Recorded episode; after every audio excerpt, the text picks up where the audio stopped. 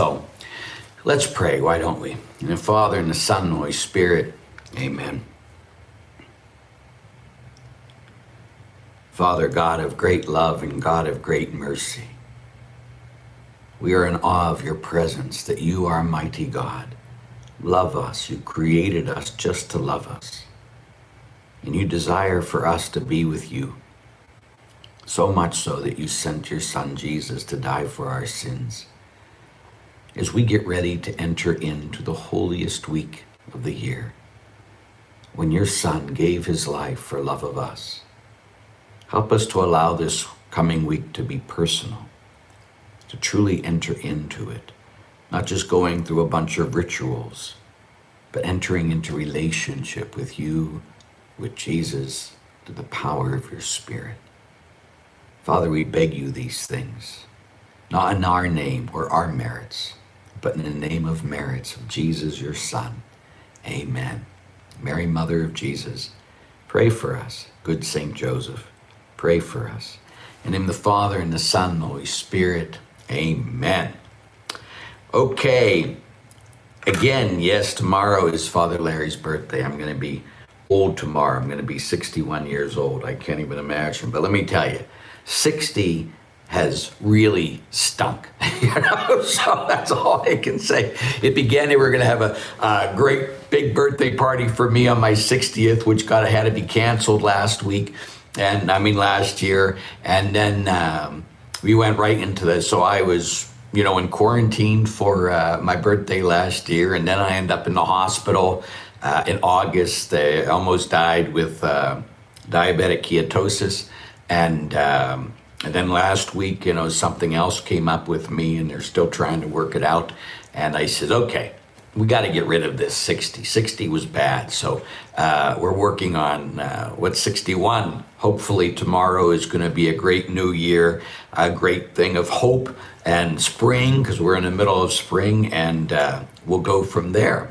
So I am in Missouri City in Houston, Texas, doing a parish mission, as I started out in the beginning telling you. And we haven't ha- we've had a great crowd for the pandemic.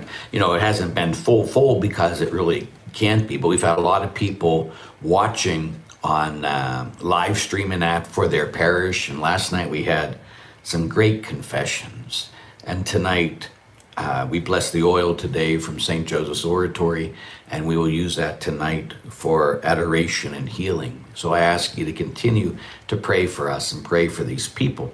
And then I have a hotel tonight by the Bush International Airport, and then uh, I leave very early in the morning. We uh, get on the plane like at 4:45 in the morning, um, and then I'm going to see my mother tomorrow in Pittsburgh. So uh, that'll be uh, fantastic. Uh, for a bit, and then I head back up to Erie, and my classmates are taking me out for a birthday dinner, uh, even though it's a Friday of Lent. But I can have some beer and pizza with no meat on it, I would imagine. So that's what I'm planning on doing. So thank you all for all that. Okay, so let's get right to it, huh? Let's get into the questions if we can. Okay, and again, you just type these in and then we'll get to them as uh, best I know, it's just a number, as best we can. Is there free will in heaven? Well, again, where this is a theological um, speculation, but there always must be free will. And the reason I say that is because the devil had a chance to go to hell because he had free will and he saw the fullness of God. He saw God in all his glory, but he still said, I will not serve and then was kicked out of heaven. Um, so, the greatest gift God gave us, according to St. Thomas Aquinas, the first greatest gift was He gave us existence. The second greatest gift He gave us was free will. And so, our God is not about taking back His gifts after He has given them. So, for all eternity, we will be free. And the reason, again, for that would be because God, if God is love, He can't force us to love. Love always must be a freely chosen uh, entity. So again, as I was talking to the people here last night, that I did my passion talk, which was very intense, and I just kept saying, "Listen, if the only reason we come to God is because we're afraid to go to hell, who do we love? Ultimately, ourselves. It's not about being in a relationship with God.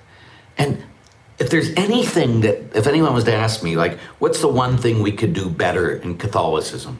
And I would say, eh, letting and leading people into intimate relationship with God. Because sometimes, nobody here is watching, but sometimes people just go through rituals with God. And as I've said a million times, ritual without love is spiritual rape. That's not what God is calling us to. He's calling us to this intimacy of love where we choose to be with Him, where we want to be with Him. It's all about Him. And so that would never be taken away from us, our free will. And that's the first part of your question. So, the people have free will to inflict suffering in heaven as they do on earth?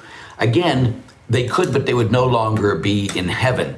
Now, again, the theology is, as I was growing up, that uh, once you're in heaven, you're always going to be in heaven because you see the beatific vision and you would never change your mind.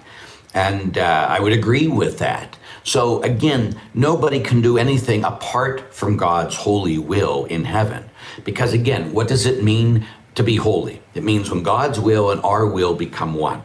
And so we strive for that every day on this earth to seek God's will and to live his will every day. And then we strive to do that all the days of our life and then hopefully one day forever in heaven. Remember, as we even say the Lord's Prayer, it says, Our Father who art in heaven, hallowed be thy name, thy kingdom come, thy will be done on earth as it is in heaven.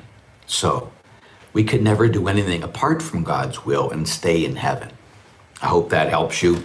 And you might have some great theologians that are much better than me that would explain it in a different way. But uh, that's the way I can I can do that. Okay. Do do do do do. Remind us again of why we cover statues at church during these last couple of weeks. Well, it's an old tradition, and to show us that we're going into mourning, if you will. But we don't do it at our church. I did it, I think, once or twice, and it's no longer necessary. You know, it was everybody had to do it. But to me, like I want to be able to look at the crucifix, Christ on the cross during Holy Week and these times coming up to it. I want to have the angels and saints be with me as I start meditating on the, the life of Christ and what he did for us. And I don't want to do that alone. I think that the older I get, the more that I know I don't want to do anything alone, that I don't want to, you know, some people's vision of heaven is we just look at God forever and he loves us and we love him. Well, I don't think that has anything to do with the reality of heaven. Heaven is, since God is love, and God has always been a trinity of love, that heaven's the place where we love Him or we love, He loves us, and we love each other forever. What we're on this earth for is to learn to love, to be like the God of love. And so, for all the statues in that remind me uh, that we're not alone in this. The great thing about the communion of saints you know, there's no such thing as the communion of the damned. There's only the communion of saints. Because if someone goes to hell, they are alone forever. Teresa Avila, one of the things that brought her to conversion into a deeper level of following God into sanctity is that she, God revealed to her and helped her to experience her place in hell. Isn't that a nice thing? And she could she was laying there and she was burning but never consumed. And she could see other people, but there was total aloneness. That we are alone forever in hell. But in heaven, there's always the communion of saints we're together forever. And so again, but the traditional thing is, you know, we're going into a very uh, um, a deeper time, a more sorrowful time in the church, and to keep us focused. And that, but again, I don't do it for the reasons I just tell you, and it's not something you have to do. But yes, a lot of the churches, even the um, the church I was at uh, last week, they had already covered their their statues and that. Like, oh, there you go, and it's a beautiful tradition.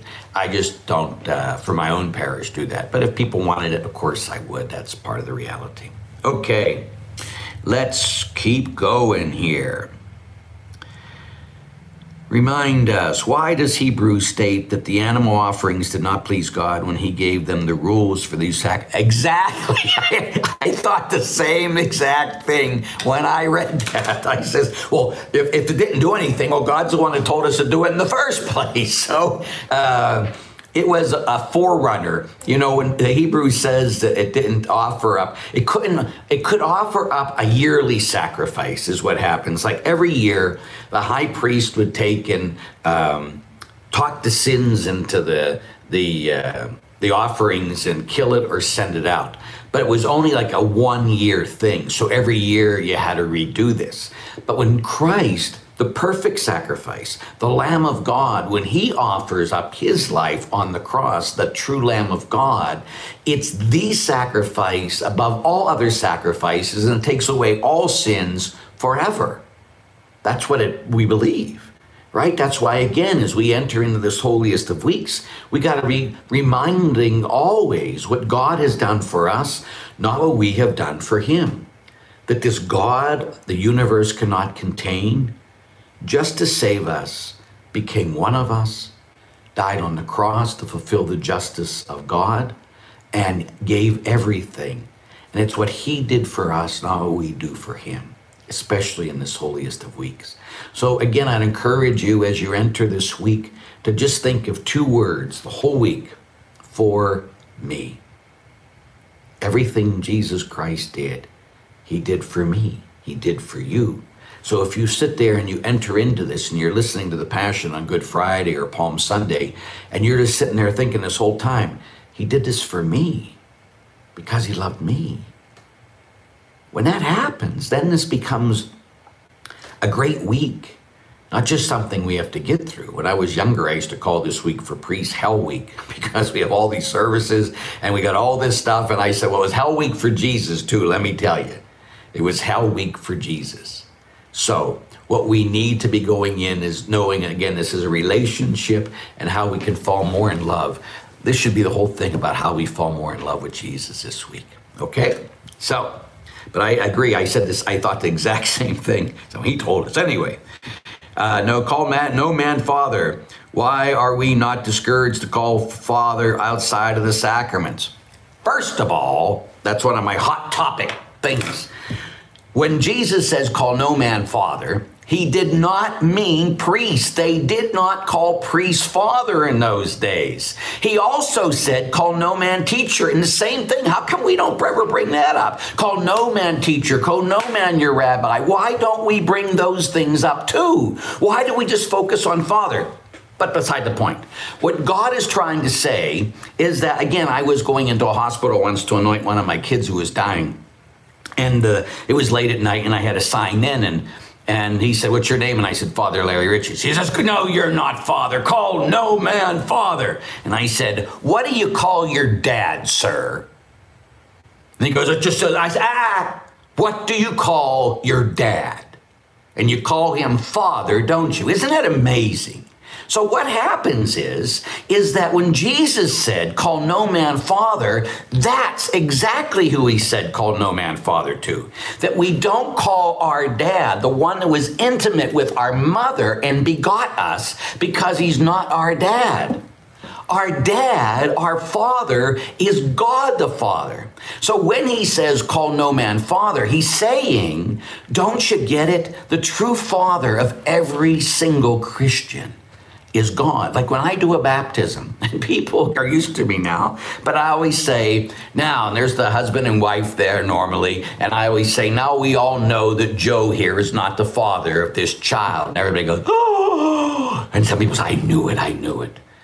But Joe is the sacrament. He is like St. Joseph, the true father of the child is God the Father. So when Jesus says, call no man father, he meant don't call your dad your father because he's not. Now, again, does that mean we shouldn't call our dad father? Of course not. It's going deeper. Again, you got to remember that Jesus spoke in Aramaic. And then the Aramaic was translated into the Greek, and the scriptures were then written in Greek. And then later on, St. Jerome came and took the Greek and translated it into the Latin, the Vulgate. And then the Latin was been translated into the English and Spanish and everything else. So the reality is, we are reading something which is a translation of a translation of a translation of a translation.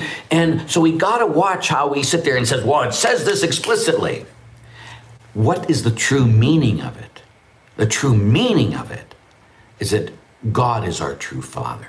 But also, as an aside, who's the first one that called themselves Father in the Bible when it comes to Christians? Do, do, do, do, do, do, do. St. Paul. St. Paul says, Am I not your Father who begot you? And he meant spiritually. So that's why we call priest Father. I hope that helps. I hope uh, it wasn't too much of a hot button topic for me, but you know how I can get. Anyway, so here we go. Uh, let's go on. I have many questions for you, and I study via St. Augustine Institute, Adoration More, Reconcile. God so loved the world. With he who loves his life will lose it. I'm thinking it's like the rich young man. True, Sam that when, when God says He so loves us, that means He gave everything for us, but He wants us to learn to be like Him. Do you not think that it gives God great joy to love? To always be more concerned about us. See, that's why I think we do Him such a great service when we make God this ogre. This God is a God of great love. That's who He is. And so, love is means giving up your life the Father always gave up his life for his Son. The Son always gave up his life for a Father. Their love is so real. It's the Holy Spirit. And when he begot us and created us, he created us to love us. And he wants us to know the joy of what it's like to be him. My new book coming out, which I brought here with me to finish it, and I still didn't have a chance, of course not. anyway, it's going to get done.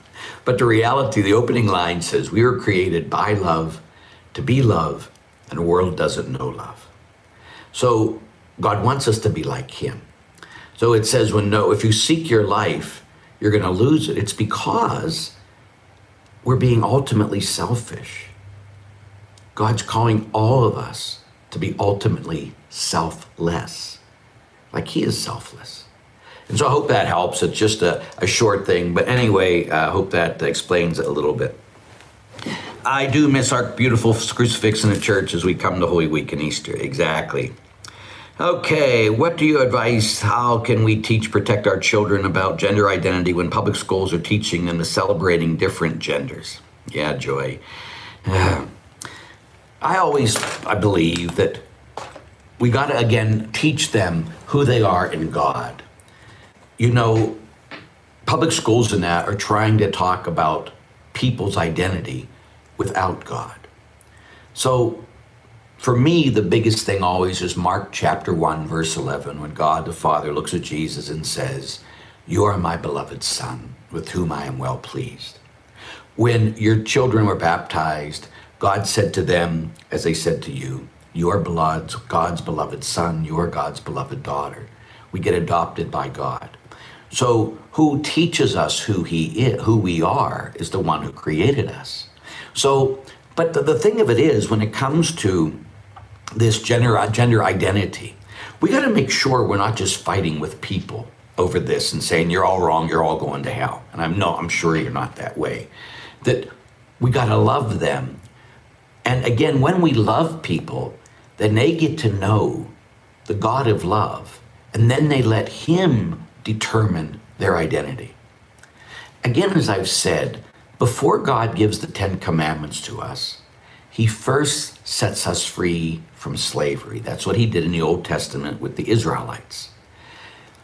Before we tell people and give them commandments and demand of them they must do as we believe, we need them to experience the love of God in their own life.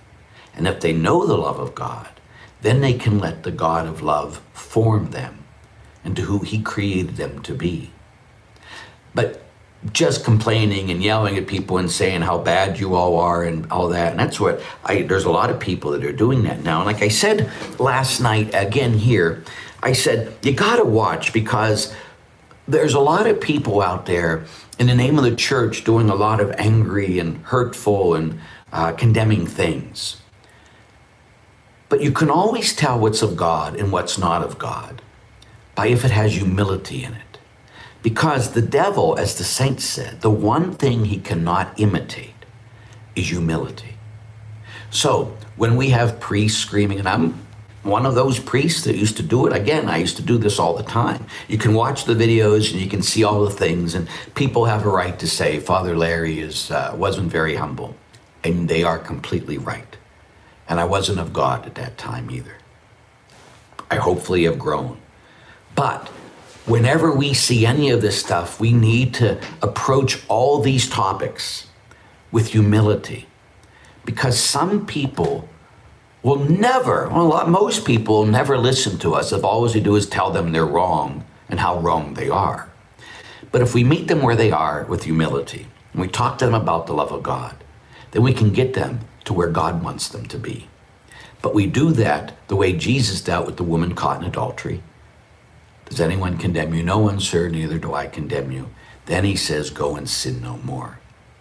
So, this is the thing you talk to your own children about who they are and how much God loves them, and they are beloved sons and daughters of the Father. And that God created these gender uh, people that are having gender, gender identity crisis. You just tell them, God created them as a beloved son or daughter. But since they don't know his love, they struggle. And I think that's always the th- issue. If you don't know the love of God, you don't know who you are. You don't know why you were created. You don't know the meaning of your own life. So, how do we expect people who are pagans to ever even see things the way we do if they don't know God? So, we need to do everything in our power to bring them into a relationship with Jesus, to do everything in our power to help them to know how much God loves them. So that then, when they know that, then they come to know who they are in God. And then it's not an issue. But that's where we got to begin. Again, in the best I can answer in this little bit of time. Okay? Okay. Sam, reconcile. We are saved by grace with Book of Revelation works. The way we saved, we are saved by grace. 100% saved by grace. It's what God did for us, not what we do for Him. But, so when you and I stand before God in judgment, He says, Why should I let you into heaven? The only answer is because Jesus Christ died for my sins. But then the Father will look at us and say, Prove it. And then you got to show the way you've lived your life. You understand that? You have to show them the way you live your life. You have to show God the Father. Because the church teaches we're saved by faith and works. Well, sometimes people just jump to works. You know, forget the faith thing. The faith is that Jesus Christ died for me and that I will live because of him. And so the purpose of my life is that I'm not trying to work out my salvation. Well, I am, I guess, the Paul said it that way. But I'm no longer, I no longer live, right? Galatians, I mean, yeah, Galatians 2 19 and 20 says, I have been crucified with Christ. So life I live now is no longer my own. You see that? So it's grace. I've been crucified with him. I've given up my life. The life I live is no longer my own. Jesus Christ lives inside of me. I still live my human life, yes, but it's a life of faith in the Son of God who loved me and gave his life for me. We need to let Jesus live his life through us. That means we are expressing faith in works. And so we're saved by grace accepted through faith and works. But it's still 100% what God did for us, not what we do for Him. So that's why all of Scripture, you need to always not just proof Scripture each thing. Well, this you know, I was reading a great thing today that if you want to uh, find arguments for slavery, you'll find them in the Bible. If you want to find arguments against slavery, you'll find them in the Bible. If you want to find arguments why women should be oppressed, you'll find them in the Bible. If you want to find why women are set free and have dignity in Christ, you'll find it in the Bible. It's all what you're looking for. So that's why the church has always says all of Scripture must be taken in its entirety. And so we got to remember that we can't just pull out a scripture verse and say, well, this is what it means, and say, see, we have to take it with the whole context. You know, so when Paul says we're saved by faith, and then James says we're not saved by faith alone, we're saved by uh, works. And then Matthew 25 says, whatever you do the least my brothers, or fail to do, uh, fail to do the least my brothers, uh, that's what you did to me. So all these things, we have to take all these things together. And that's what the church has done for the last 2,000 years and say, this is what we believe and why. Okay, so I hope that helps too. Okay. What should we be doing on Monday, Tuesday, and Wednesday in Holy Week besides meditating for me? it makes it sound selfish there, didn't it, when you said it that way? you should, first of all, like, uh, you should be preparing your heart. So, the best thing I would encourage you to do is read uh, the passion in Mark's gospel and that what led up to the passion, you know, and not only in Mark's gospel, it's the longest with that, but go and walk with Jesus through that. You know, what we're going to be doing is my passion talk will be on uh, Tuesday night, and we do the other um, novena of St. Joseph on Wednesday. But even like, there's the traditional, like I do every year, and I'm going to be doing it this year if I'm uh, physically able to. But the traditional fast is from Holy Thursday after Mass until after the Easter Vigil. It's a three day fast. Uh, so you can truly enter into this holiest of weeks. But this whole week is to be walking with Jesus. And so, if you really wanted to do it great, you start in Mark's gospel where it begins the passion and you know everything that's leading up to the passion and if you really want to make it uh, more intimate start a journal this week and talk to jesus about how he felt as this was coming up. Because again last night as i talked about the passion it wasn't jesus didn't go through there and say oh joy i get to die for everybody. He said father let this cup pass me by. Not just once but three times. He sweat blood. And he begged God to let it pass him by. And yet, three times, he said, Not my will, but yours be done. So you can start journaling about where Jesus was on that stuff. And then every day, focus on a particular thing. You know, his passion, his Last Supper, his uh, resurrection. But then don't just look at him, say, Jesus, what do you want me to do to let you live your life through me this week? Again, enter and walk in this relationship with Jesus. Don't just look for practices to do. You know, tell me to fast more. Okay. I, again, I never forget years ago, I was with Father Corapi and we were down in California and he was telling people, make sure you say your rosary, make sure you do this, make sure you do that. And they were all, yay, yay, yay. And then he left the priesthood on his 20, the very day of his 20th anniversary. Now we got to pray for him that he becomes a great saint. But if you just do practices, it's easy to walk away. If you're in relationship, it's very hard to walk away. So, more than anything this week, enter into a relationship with Jesus and ask Jesus what he was going through and what does he want you to go through as you continue to live his life. Okay? Let Jesus live his life through you. Okay.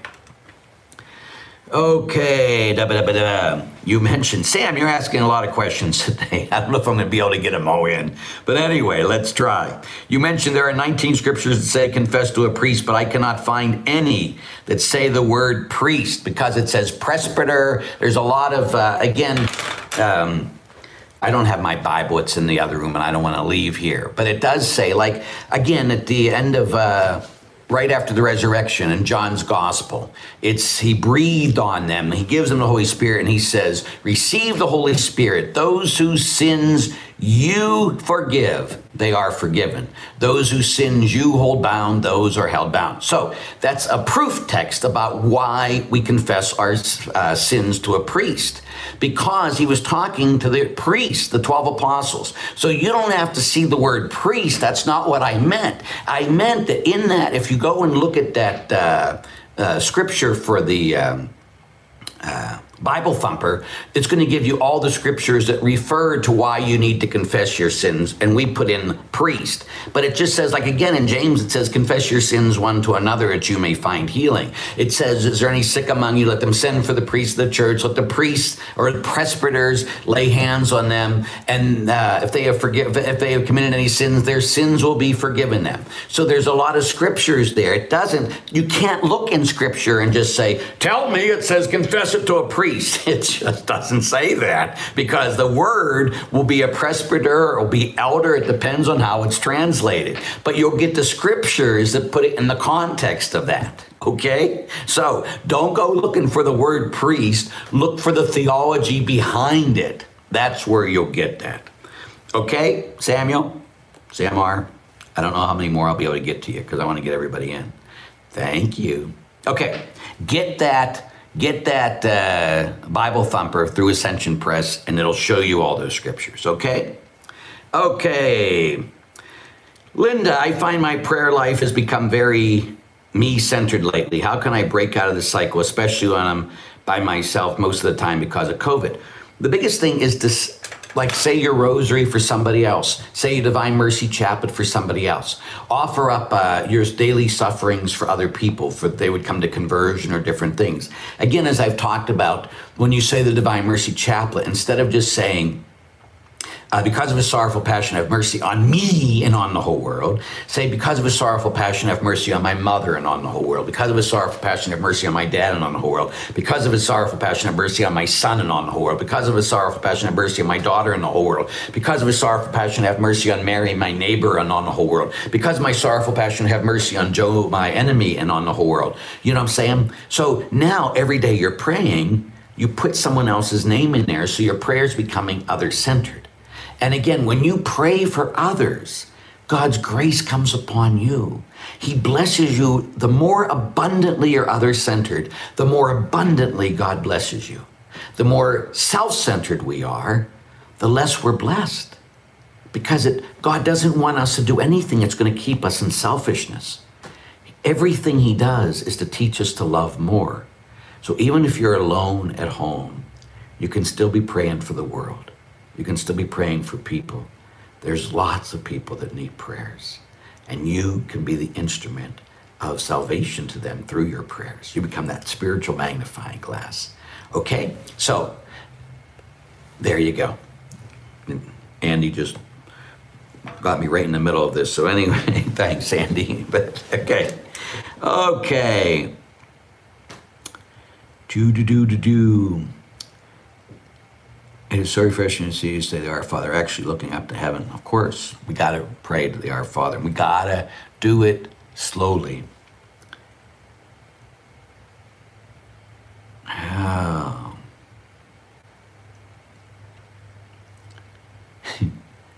Sam, this is the same Sam that's from my parish, Sam that's going to be brought into the church in a couple days because you have G-D, which is very Jewish uh, way of doing that. So I'm guessing this is their, this is you, Sam. Wow, there you go. If G-O-D dash in between has unconditional love, why was he so harsh to Moses at the end by not saying the words? I know I always thought the same thing too, except for this. God has dealt with us as we deal with children. So when humankind, mankind was young, like when you have a baby, if they're playing with fire, you'll slap their hand and say, don't play with fire. But when your child is now, okay, not same child, okay. Well, you sound like you're Jewish. Okay, Sam. But anyway, so you slap their hands. Uh, but when they're 20, you don't slap their hands. So humanity has really grown. Again, in the Old Testament, it used to be an eye for an eye and a tooth for a tooth. It used to be that if a person uh, committed adultery, they had to be stoned. That was the law. And yet Jesus came and he perfected the law and he goes deeper with it because mankind grew up. So he dealt with us differently throughout the centuries. That's why it's always important that you put the Old Testament in the context of pre revelation of the Son of God.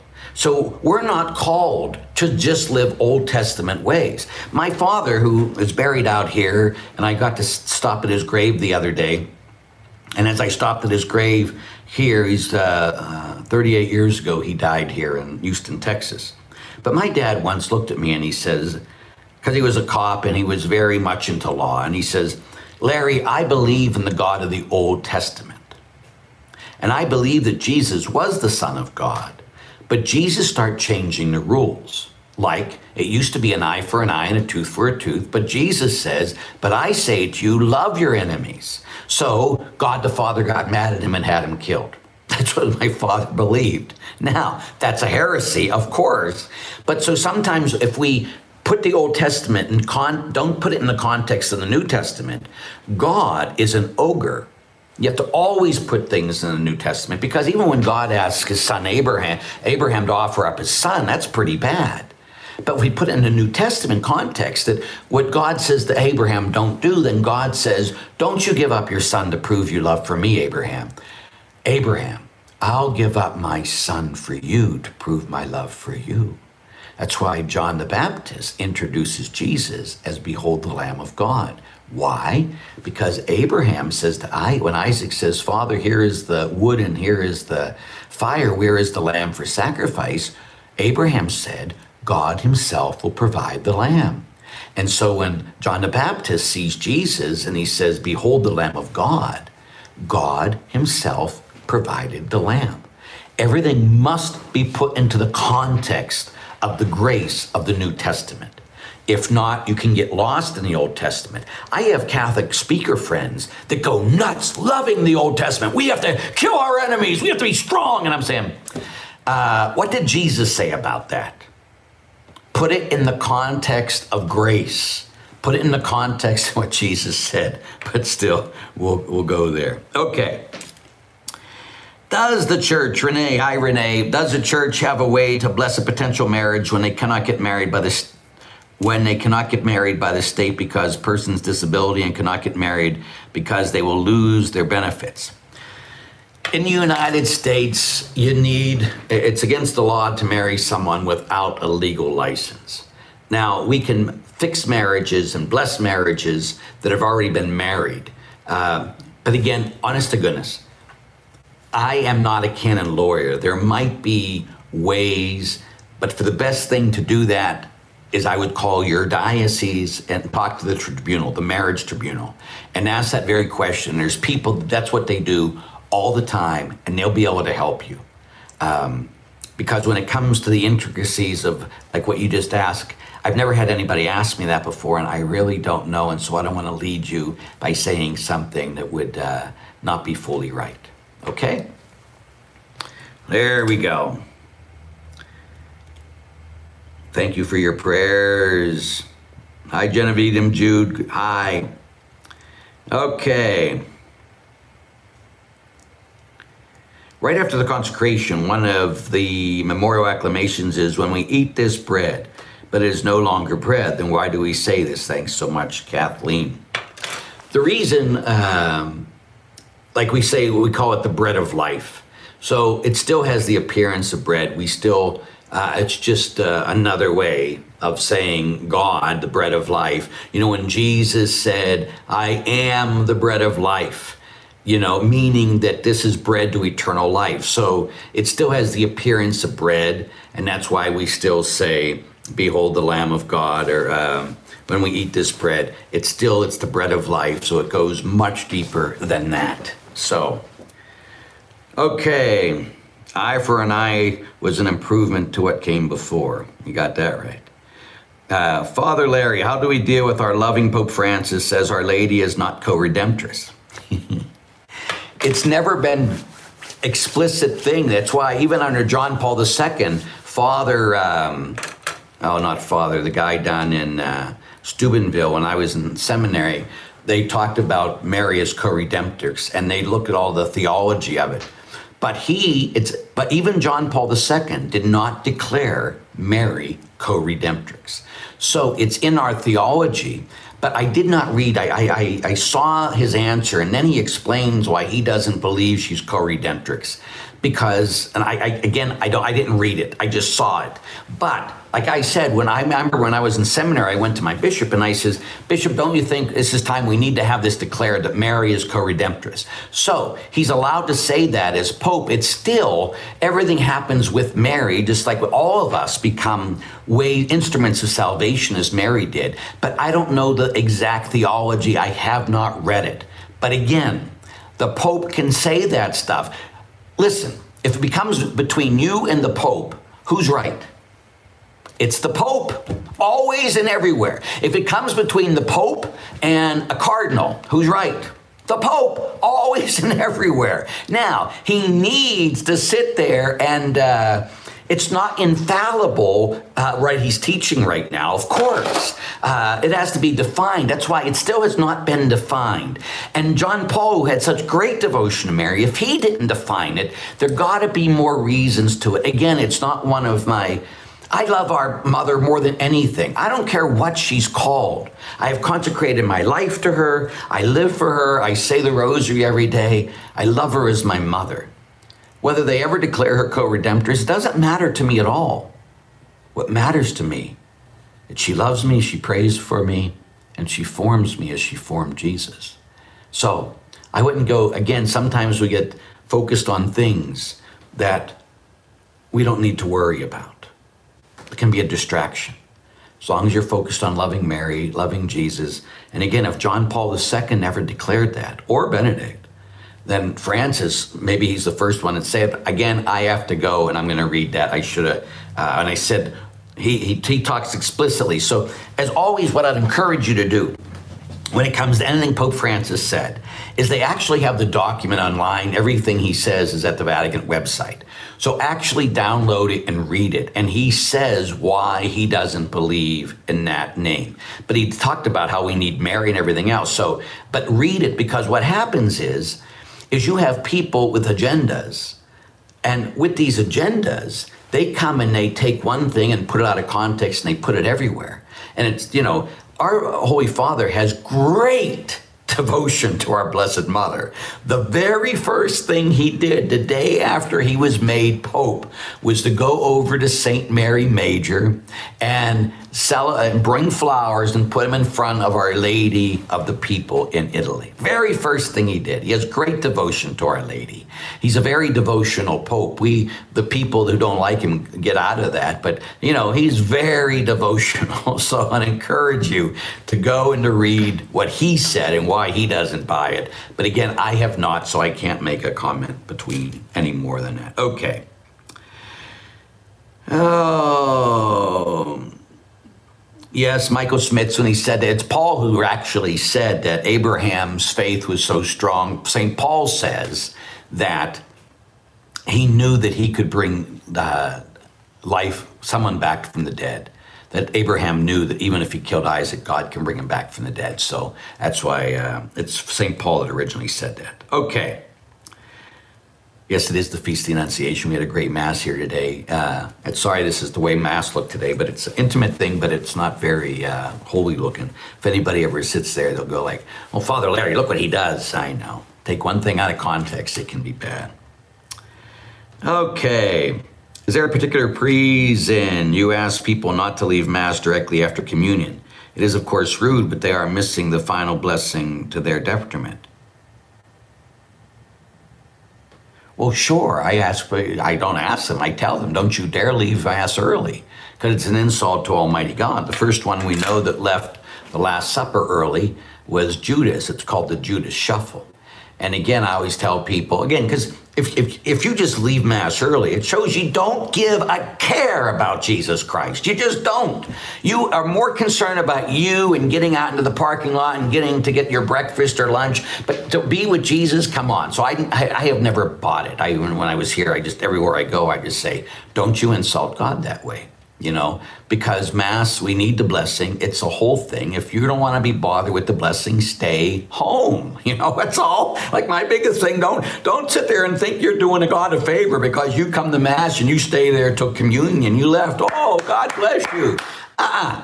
If you're going to be a disciple of Jesus, be a disciple. If you don't want to be a disciple, then sit at home and pretend to do something else. But if you come, you need to come. And what must every Mass cost you? Your life. Why? Because every Mass cost Jesus his life. It's a life for a life. And so, again, uh, that was one of the very first things I ever said to my parish. Don't you, unless you have diarrhea running down your leg, don't ever walk out that door before the final blessing. Ever. Because it's an insult to God. And so when I said it, I says to them, don't you ever insult God in my presence. And to walk out that door is to insult God in my presence. So when we're called to love people, we're also called to challenge them to love more. That's why Jesus was hard on the Pharisees. And that's what we got to do. But we do that so they fall in love more.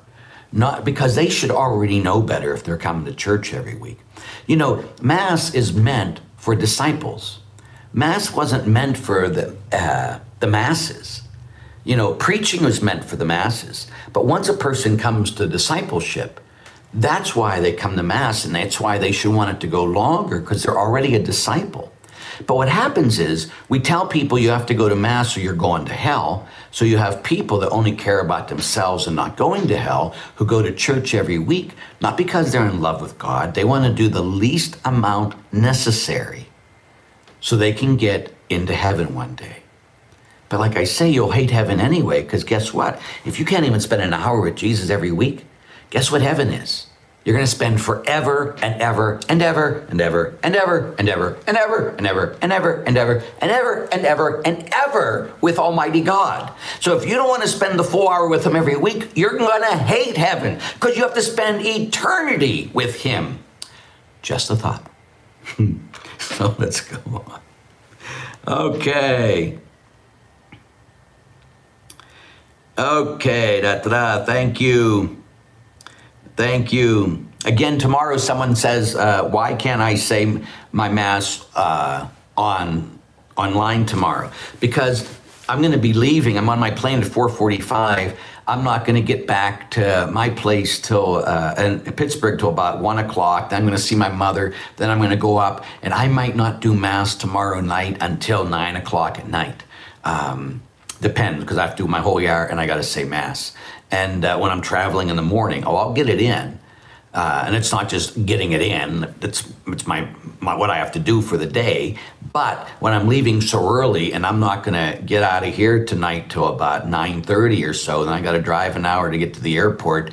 So uh, I always like so just get up like at two o'clock in the morning tomorrow and say mass. I could do, but it wouldn't be. Um, pretty intimate mass with me. It would just be like getting it done, and I don't want to do that either. So, but I will do a podcast.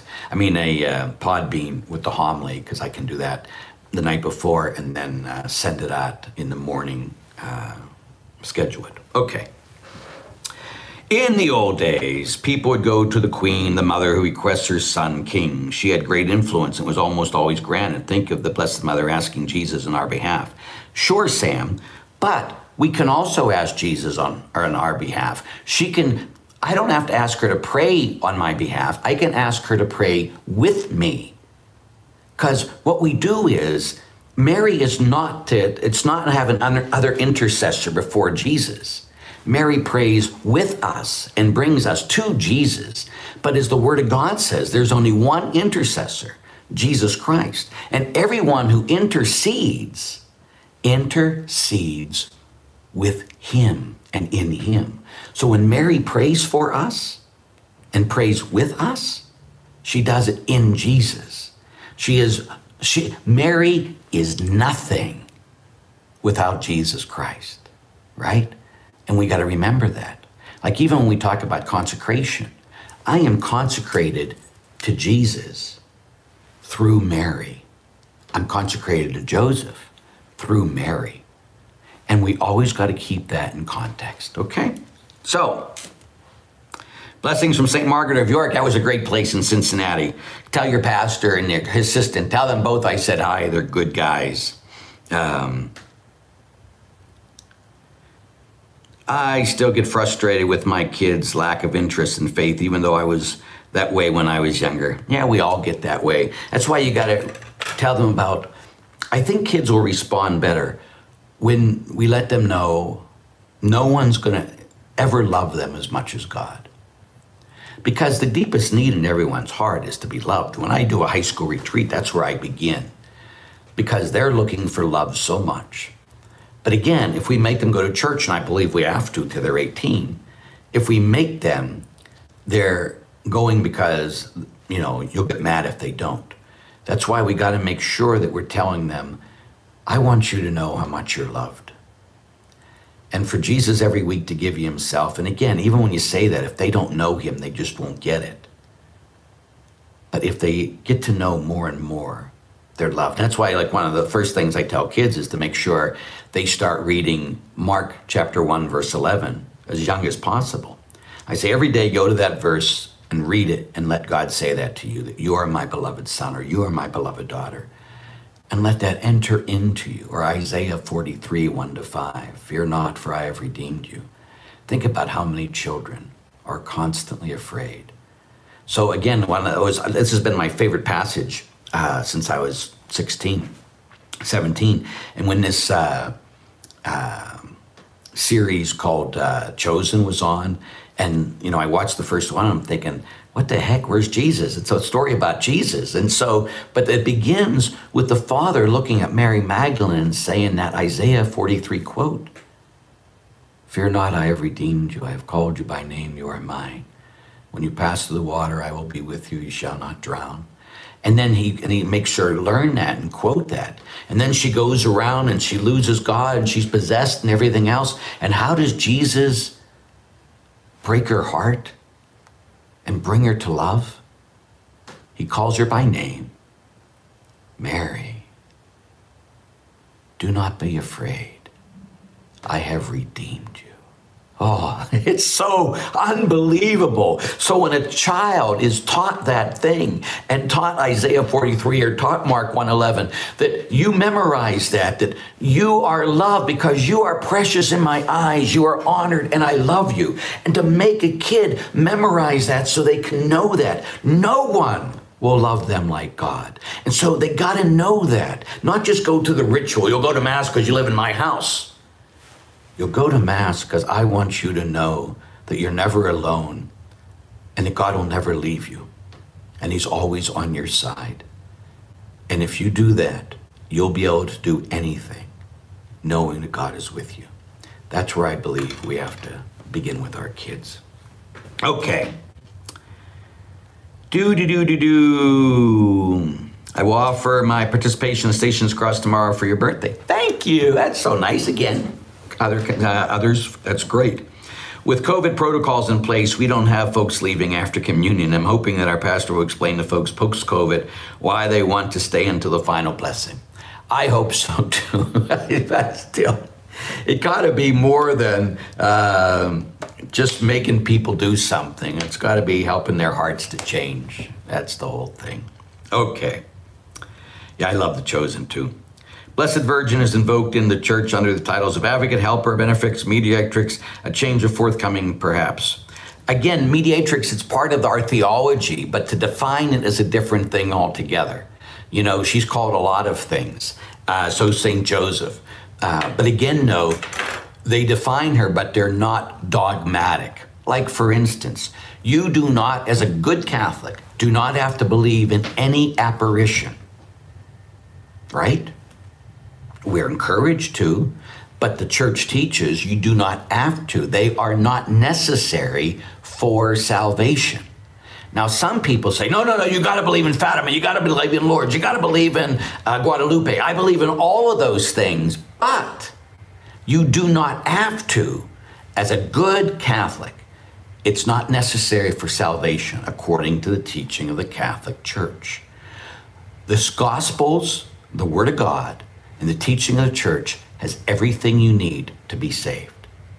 Period. And so apparitions, you can believe in them, but you don't have to believe in them. So even though like people come to me all the time, one guy's constantly trying to give me books on Medjugorje and oh the chastisement, the chastisement is coming. Oh, promises, promises. When God comes and takes us home, that's going to be our last day on earth, and that's going to be the end of the world for us. And if we're living in His will, we have nothing to worry about. I don't buy these people that try to scare everybody into the faith because it doesn't last. And when these things don't happen, then it makes them doubt even more. God is love. In love, there's sometimes chastisement, but it's not a chastisement that destroys us, but a chastisement that saves us. Even in the book of Revelation, they bring these chastisements so people would be converted. They still don't be converted. They don't want to be converted. So God will give them what they want forever, which is damnation. And the only thing damnation is, people, is separation from God. God gives you what you want, and it's not Him. So that is its own judgment and punishment all by itself.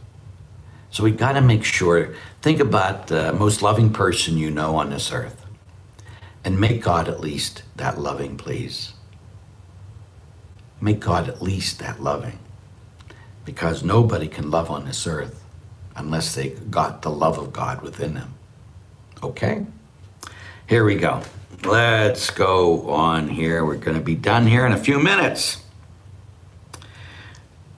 New movie Resurrection, yes. Wishing you a happy da da da. Hi, Father. Questions: Tattoos acceptable or not? Acceptable uh, as long as they're not uh, something, they're not done in vanity only, and they're not done, you know, demonic or something like that. Now, the book of Leviticus says you cannot get a tattoo. The book Leviticus also says you can't eat bacon.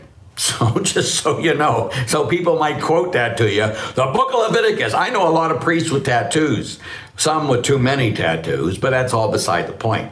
But the reality is that you can't quote the book of Leviticus when it says other things. You know, it talks about you're allowed slavery, you're allowed to treat women bad. There's a lot of things the book of Leviticus says.